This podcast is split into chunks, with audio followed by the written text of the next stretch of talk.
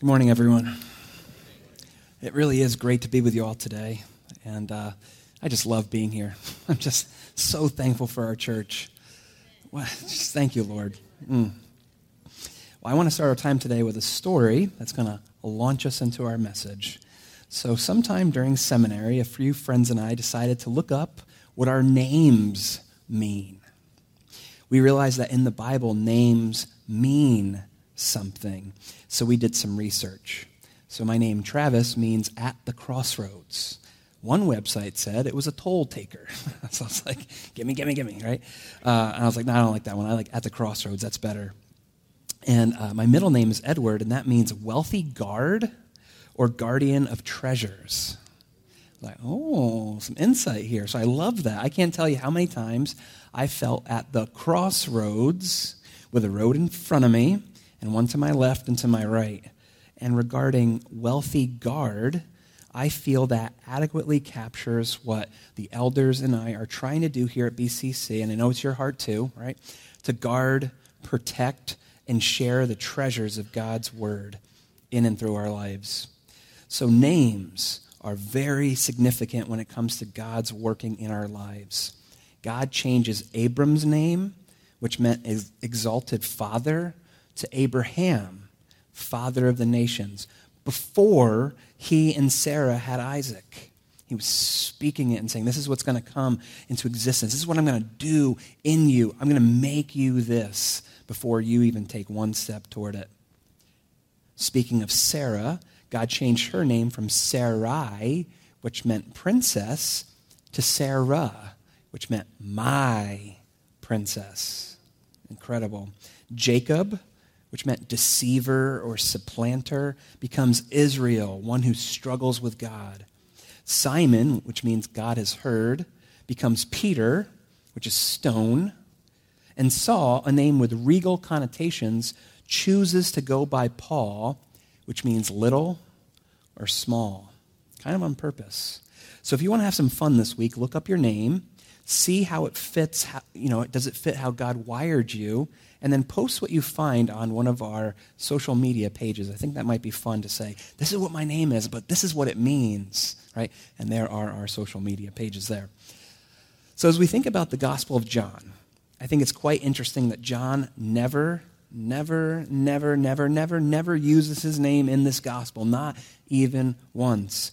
When he's referring to himself, he uses the phrase, the disciple Jesus loves. Isn't that awesome? Talk about awesome. When I was teaching the Gospel of John at Loudonville Christian School, I shared that with my students and asked what they thought of it. One kid, who I don't think was a believer or follower of Christ, replied that John was cocky and proud to give himself that designation. Like, out of all the disciples, he alone was the disciple Jesus loved. Come on, man, right? I don't think that's cocky, though. I think this is our birthright. This is our birthright of every single Christian. We are the ones Jesus loves. Imagine signing every check with that. Or imagine if someone asks you what your name is, you say, My name is so and so, and I'm the one Jesus loves. It might pe- freak people out a little bit, but who cares? We are the ones Jesus loves. So if you haven't guessed it yet, we are studying through, we're going to start studying through the Gospel of John this morning. And let me just tell you, I am beyond excited for this. I love the Gospel of John. The Gospel of John is one of those books that is so simple, a child can grasp it, yet so deep that we can plumb its depths over and over again for the rest of our lives and always learn something new. So, no matter where we are on our spiritual journey, whether you are not yet saved, whether you're newly saved, whether you're a child in the faith, a young adult in the faith, a parent in the faith, there is something here in the Gospel of John for every single one of us. There is something here that the Lord wants to speak to us, to bring into existence in our lives, to lead us into, take us further up and further in, as it says in the end of Narnia. So I want to pray for us and ask the Lord to join us here this morning and then dive into knowing the pre incarnate Jesus. What? We'll talk about that. We're going to pray first. So, Father, I want to thank you so much that we can gather here together this morning in your name. I thank you so much for this church. I thank you that we can sing praises to your name and pray and, and just be present in our community.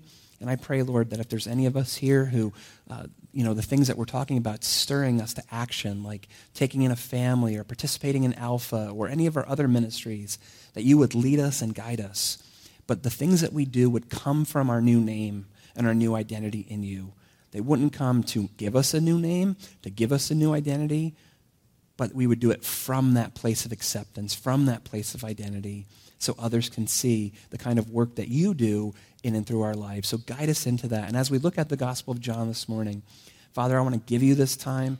I ask Jesus that you would just fill this time to overflowing with yourself. Holy Spirit, that you would open our eyes to see the truth of who Jesus is and what he's done, who we are in him, what our new name, our new identity is, so we can live from that place and show the world what you're like.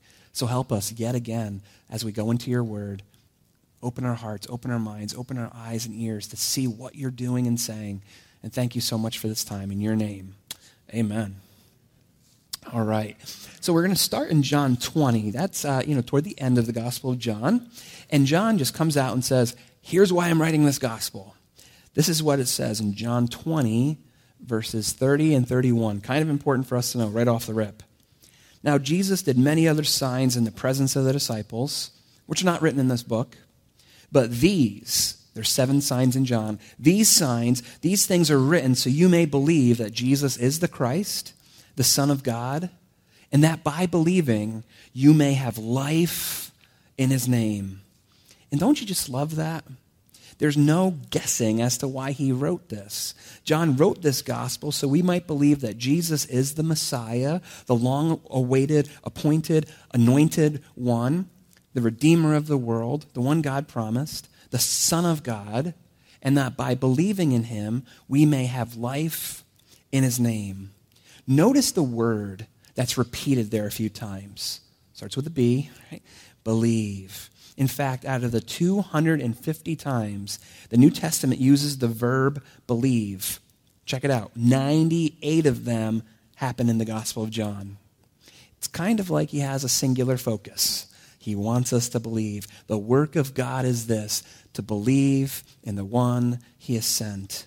And notice who is calling to believe, who, he's, who is being called to believe here. It's not just unbelievers who are being called to believe in Jesus, it certainly includes that.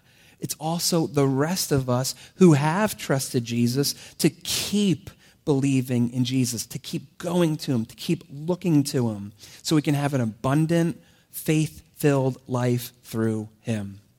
Now, doesn't that sound pretty awesome? Right? So, what is your heart craving these days?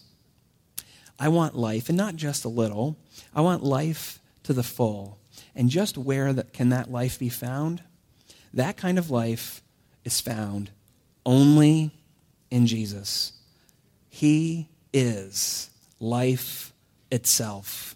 And it's only through believing in Him for our salvation and our growth that we can have abundant, overflowing life in His name. So, if you are ready for life, more life, and much life, you're going to love the Gospel of John. So let's dive in, shall we, and see how it all crescendos with Christ.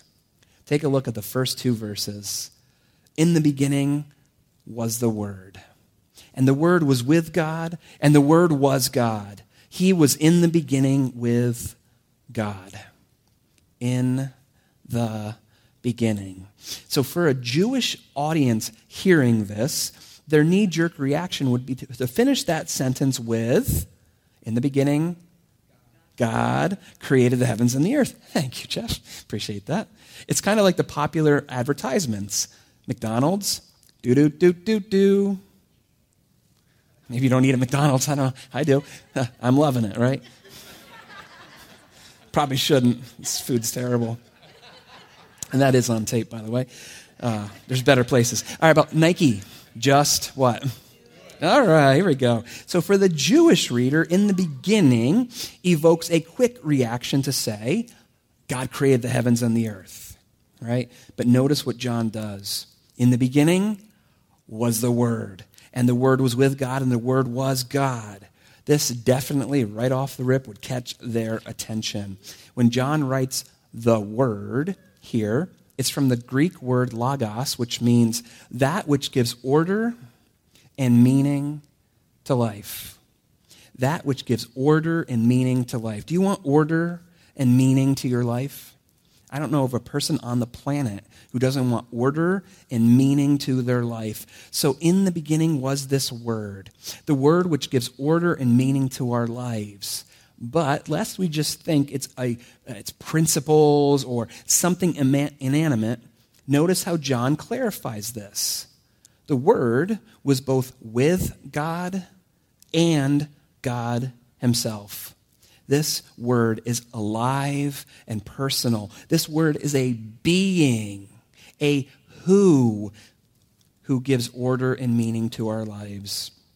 So, this word, who is alive, who is a being, is said to be both with God and God.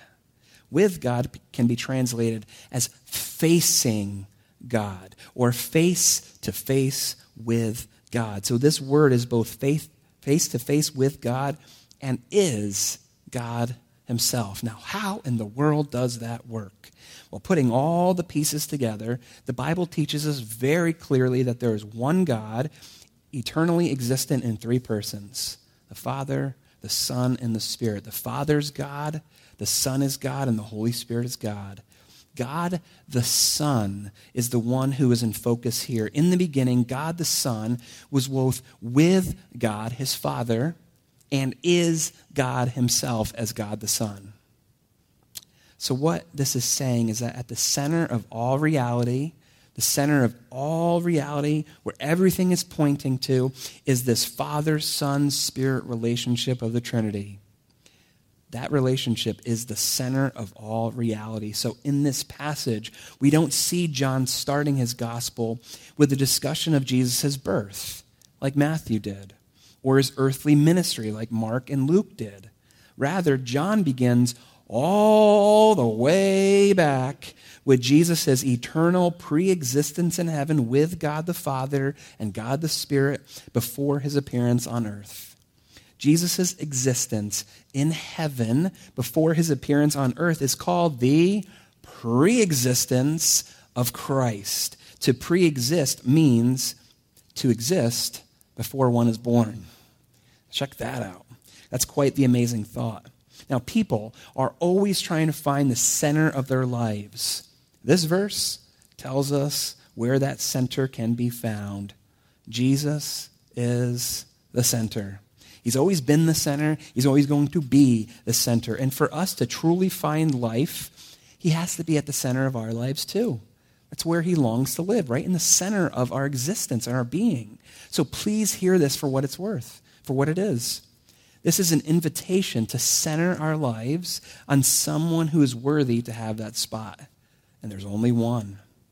My son loves to look at the stars and the planets. So, this whole thing about who's at the center reminds me of Ptolemy and Copernicus. You ever hear those names? Ptolemy and Copernicus. Ptolemy said that the earth was at the center and the sun rotated around it. Kind of like our current culture, right? We're at the center, everything revolves around us. Copernicus comes on the scene, thank God, and challenges that and says, no, no, no, no, the sun, S U N, is at the center. And boy, was he right. The sun not just the S U N, the S O N, really is at the center, and we are to rotate around him. So, question What are we rotating around these days? So that's verse 1 and 2. this thing's going to take us a real long time. Just kidding. So I like how John, right out of the gate, reminds us that Jesus really is the center of it all. Look how he continues. John 1 3 through 5. All things, all things were made through him. And without him was not anything made that was made. In him was life, and the life was the light of man. The light shines in the darkness, and the darkness has not overcome it. Wow. You catching the grandeur of these verses? Oh, they're so amazing. So all things were made through him. A more literal translation would be all things came into existence out of nothing through Jesus. And when he's saying, without him was not anything made that has been made, he's saying that Jesus is the creator of all things. And if we take him out of the equation, nothing would be here. All things were made through him and for him. And John continues In him, in him was life, and the life was the light of men. Now think about that. In him was life. That's a very bold claim. To say that he is the fountainhead of all life, he is the one in which life is. Oh my gosh, that's a bold claim. All of life, all the other centered, self giving life of the Trinity is in Jesus. How can that be true if he wasn't God? I used to think eternal life was a gift or something God gave us, like a gift from Jesus external to him. But eternal life, check this out, is a person. Eternal life is a person. So when we trust Jesus, we don't just get a gift from Jesus. Who do we get? We get Him. He moves into us. He is eternal life. That's why John will say later that those who have Jesus have life.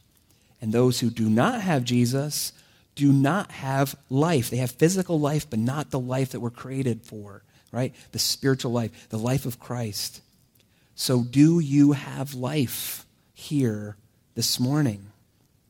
If you don't, look to Jesus, receive him. He is that life. By God's grace, those who know Jesus in a saving way know what life is all about. It's about him. But those who don't know Jesus, according to John, don't know what life is really all about. So they set up caricatures and other things that they think are life. But are they? No. Right? And as we know, sin just comes on the scene and, and just messes this whole thing up. Instead of trusting God's love and heart, Adam and Eve decided to just throw it all away. And the moment they did, they were severed from life. And we were too, because we were in Adam. He made that choice. It affected all of us. Because of their sin, we are all born into this world severed from life the life of God and plunged into spiritual darkness. So, what can we possibly do to fix this? We need light and we need life. Where are we going to find those things? Nothing on our own. We can't fix this. So, God the Son came here to be, because He is life and light. He came to restore us to life and light. There's a stunning truth that separates Christianity from every other religion and worldview. We made a mess of things, and God the Son came here, took on human flesh to fix it all. Isn't that incredible? No wonder he should be the center of our lives. So notice how John says this next. John tells us that Jesus, who is life itself, is also the light of men. He is the true light of all mankind. Jesus is the true light of all mankind. Have you ever felt like you've been in dark, in darkness in this world. You ever feel that way? Jesus is the light you're looking for. He's the true light of all mankind. It's in His light that we see light. That's from the Psalms. So, what are you looking to these days to be life for you? To be the light that guides you. If it's not Jesus, John's telling us you're looking in the wrong spot. We're looking in the wrong spot. Jesus is life itself, and he is the light we need. So John goes on to tell us that this light is shining in the darkness, and the darkness has not overcome it. Isn't that great truth? We are in the dark. We need light, and Jesus comes and he shines that light. He is the light. He's shining, and the darkness has not, nor will it ever overcome it. Overcome it literally means to grasp it by force and over, overwhelm. Good luck. John was stating that the real light has been shining and still shines, and that the darkness has never, never been able to overcome it. The Greek tense use here of the verb implies that not one single instance of defeat has ever occurred, or will it. The light always wins against the dark. Right? Yes, thank you. The light always wins against the dark. Before I got married, I went caving with a friend of mine. He led me into the heart of this cave, and then he had me shut off my headlamp. It was one of the creepiest experiences I've ever experienced. I could hear my hand waving in front of my face, but couldn't see it. Not at all. Pitch black, utter darkness. I wanted nothing more than to turn my headlamp on, and the second I did, the light dispelled the darkness. And I could see, and I could see the way out, and I took it. I'm like, what am I doing here? This is crazy. So, our entire world, think of this, feel this. Our entire world was plunged into spiritual darkness and death. And Jesus, the true light of the world, came here and was the light and life we all so desperately needed. So, this is how John starts his gospel. He wants us to know who this amazing Jesus is that we worship. Jesus, God the Son, the Word who is both with God and God. He is the one who is life itself and is the true light for all mankind. This is our Jesus. And I wonder do you know him this morning? do you know him? So, after all these wonderful truths about Jesus, what kind of response is worthy of one so great? I mean, what are we to do with all this? Is mere mental assent enough? Oh, yeah, I know about him. Uh uh-uh. uh So, with our remaining time together today, I want to spend the, the rest of our time looking at the four potential responses to this Jesus. We're going to skip verses 6 through 8. We'll come back to that at the end. So take a look. The first response we see to Jesus is John 1 9 through 10. There will be some who just don't know him. There's going to be some that don't know him. Verses uh, 9 through 10 says this The true light, which gives light to everyone, was coming into the world. He was in the world, and the world was made through him, yet the world didn't know him did not know him. So, Jesus, the true light who gives light to everyone, came into this world. He was here in this world. And look at the first response. He was in the world, and even though the world was made through him, yet the world did not know him. So, there's going to be some people we meet that just don't know him, that know little to nothing about Jesus. It's hard to imagine, but there are people who question if Jesus even existed let alone that he was God. According to the positive action for Christ curriculum over John, I thought this was fantastic. Some people say that Jesus is just an idea in eternity past, a memory in the mind of God throughout eternity future. Huh? what? Mormons think Jesus has always existed in the sense that he was merely an idea in God's mind. The Unitarians, Mormons, Christian scientists, and Jehovah's Witnesses say that Jesus always existed, but only as a thought or an idea in the mind of God. They believe Jesus became a reality at his birth in Bethlehem and that he ceased to exist when he died on the cross. Only the lingering memory of God in God's mind makes him eternal. Others say that Jesus was only a man during his time on earth. All that God talk and apparent miracles are just misunderstandings by very simple minded people. So, how do we refute that? Because when you start saying all the things we're saying, that Jesus is light and he's life, people are going to react to that and respond to that. So, what do we say as people say, you know, I, I think he was just a good man, or, you know, he's just a distant memory in God's mind? How do we refute that? Well, to those who say Jesus was just an idea in eternity past, Jesus was facing God. If God saw him, the Father and the Spirit saw him, he's more than just a mere idea.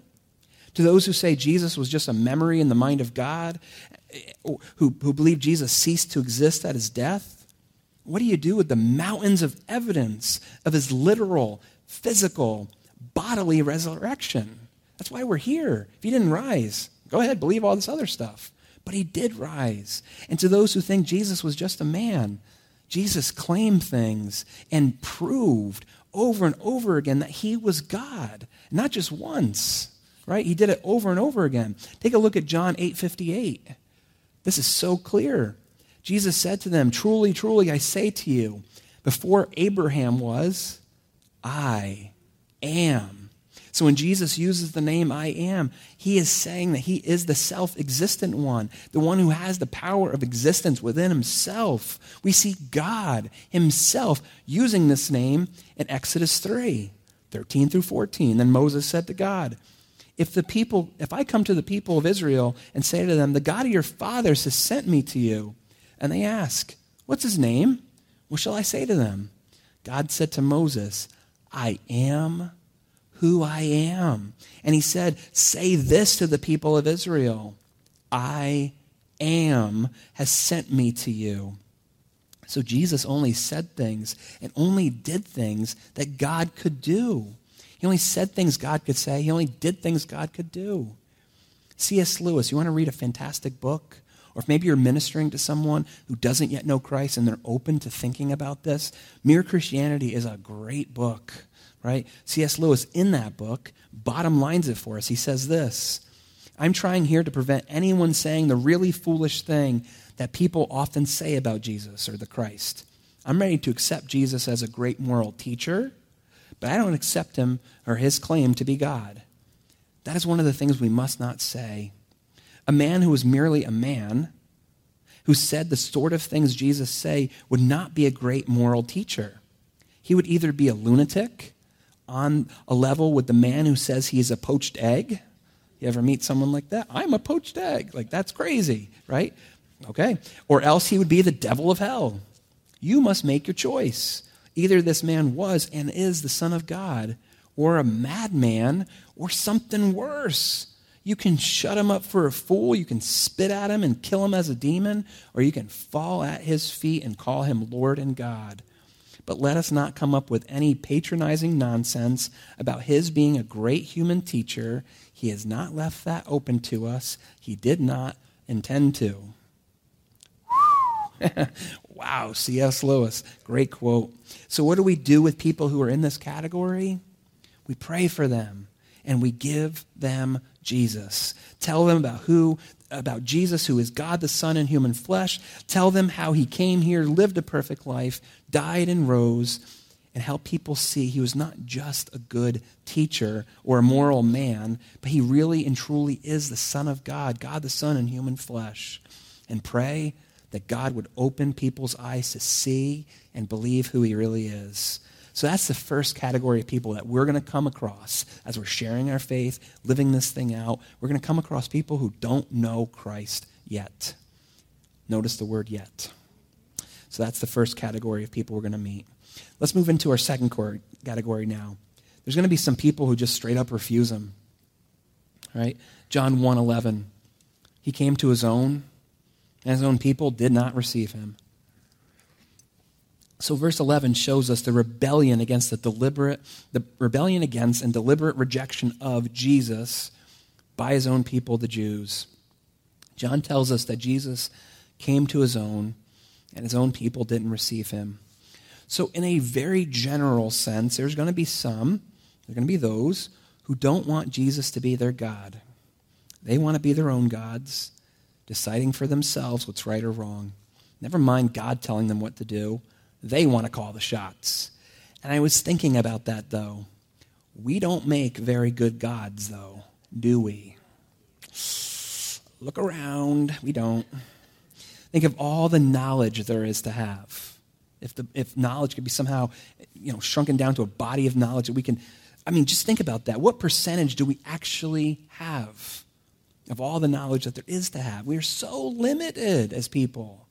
So thank goodness that John gives us another response to Jesus. There will be some, number three, who receive him. That's the invitation. John 1 12 through 13. But to all who did receive him, who believed in his name, he gave the right to become children of God, who were born not of blood, nor of the will of the flesh, nor of the will of man, but of God. Born of God. Verse 12 reveals that there are some who will receive him, and the way you do that is by believing in his name. And look at what God promises to do for them. He gives them the right to become what? Children of God. who were born again, not through blood or the will of flesh or man, but born of God. And just so we're clear, this is the response God wants us to have toward Jesus. Knowing about him isn't enough. We have to know him personally, know him in a saving way. That is the only way for us to be saved and be born again. That is our only hope, friends. When our faith meets the right object, which is Jesus, he causes us to be born again into his family. This means that being part of the family of God is not automatic, but it's something that happens when we place our faith in Jesus. So I just want to ask, group this size, have you done that yet? Have you re- received and believed on Jesus to be your Lord and Savior? If you haven't, I'm begging you to do that today. Cross over from death to life, from darkness to life, to light, by admitting, Jesus, I need you. I need you. I can't do this on my own. I believe that you are who you said you are, and I'm calling on you to save me. The moment you do that, you cross over from death to life.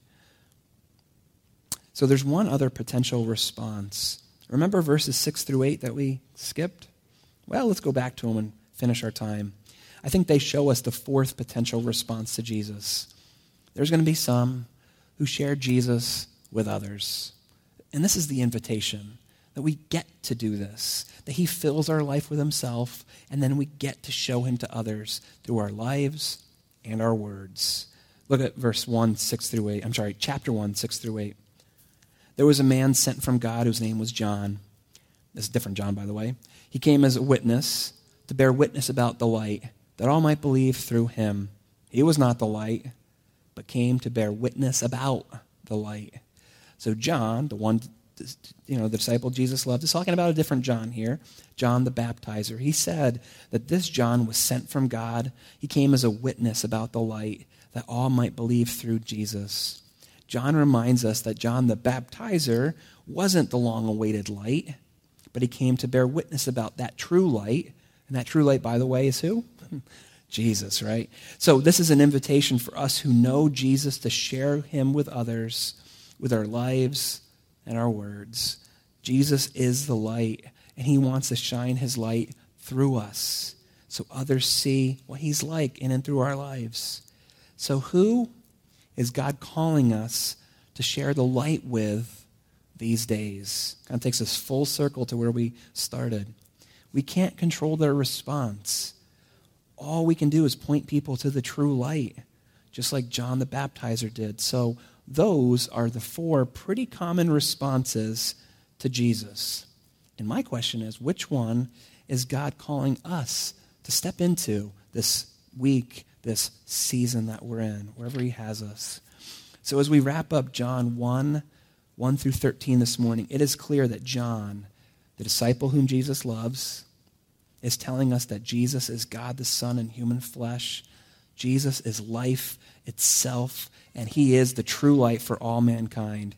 John is calling us to receive and believe Jesus, to keep going to him, to keep believing in him, and then with our lives and our words to share him with others. So, how is God nudging us to respond to this this morning? Perhaps it's a new name, new identity. Perhaps it's to go deeper into that. Perhaps He's leading us to share Jesus with our lives and our words, specifically to someone. However, He's nudging us, we can trust Him. We can trust Him and take the next steps. There's nothing quite like knowing and walking with our Jesus. That is John 1 1 through 13. And gosh, I'm excited to be looking at the Gospel of John together. Let's give the rest of our time to the Lord. So, Father, I want to thank you for a really robust time in the Gospel of John this morning. Thank you that, man, this gospel is so filled with light and life. It's so filled with you. So I just pray that as we consider these truths, that you would speak to our hearts the very thing that we need. Maybe we don't know you yet. And I pray that if there's someone here who doesn't yet know you, that today really would be the day of salvation as they do business with you, as they talk with you, as they receive the gift that you gave them in yourself. And I pray for us who have received you. Help us never forget all that you did to accomplish our salvation. And I pray that that would impact how we look at you and others And I pray for us that you give us great opportunity as a church, as families, as individuals, to share this gospel with our lives and our words. I pray that those things would match and people would see Jesus in and through us. Thank you for the Gospel of John. Thank you that it calls us in such powerful detail to believe in you and to keep believing. So help us do those very things. And thank you for our time. In your name, amen. Uh, one final announcement. You may notice these little bottles in the back. This is a fantastic outreach to Alpha Pregnancy Center. You can do this with your kids or just you have spare change laying around or dollars, whatever. This is a great way to bless and support Alpha Pregnancy Center. So take one of these or a handful of these and fill them up and bring them back, and we'll make sure they get to Alpha Pregnancy Center. So, man, what a great morning together. Mm. May the Lord bless us and keep us. May the Lord make his face shine on us and be gracious to us. May the Lord lift up his countenance upon us and give us his incredible peace. Amen. So, guys, stick around. We have the prayer wall, we have snacks and goodies. Hang out, don't run out. Get to know each other, love each other in Jesus' name. Thanks.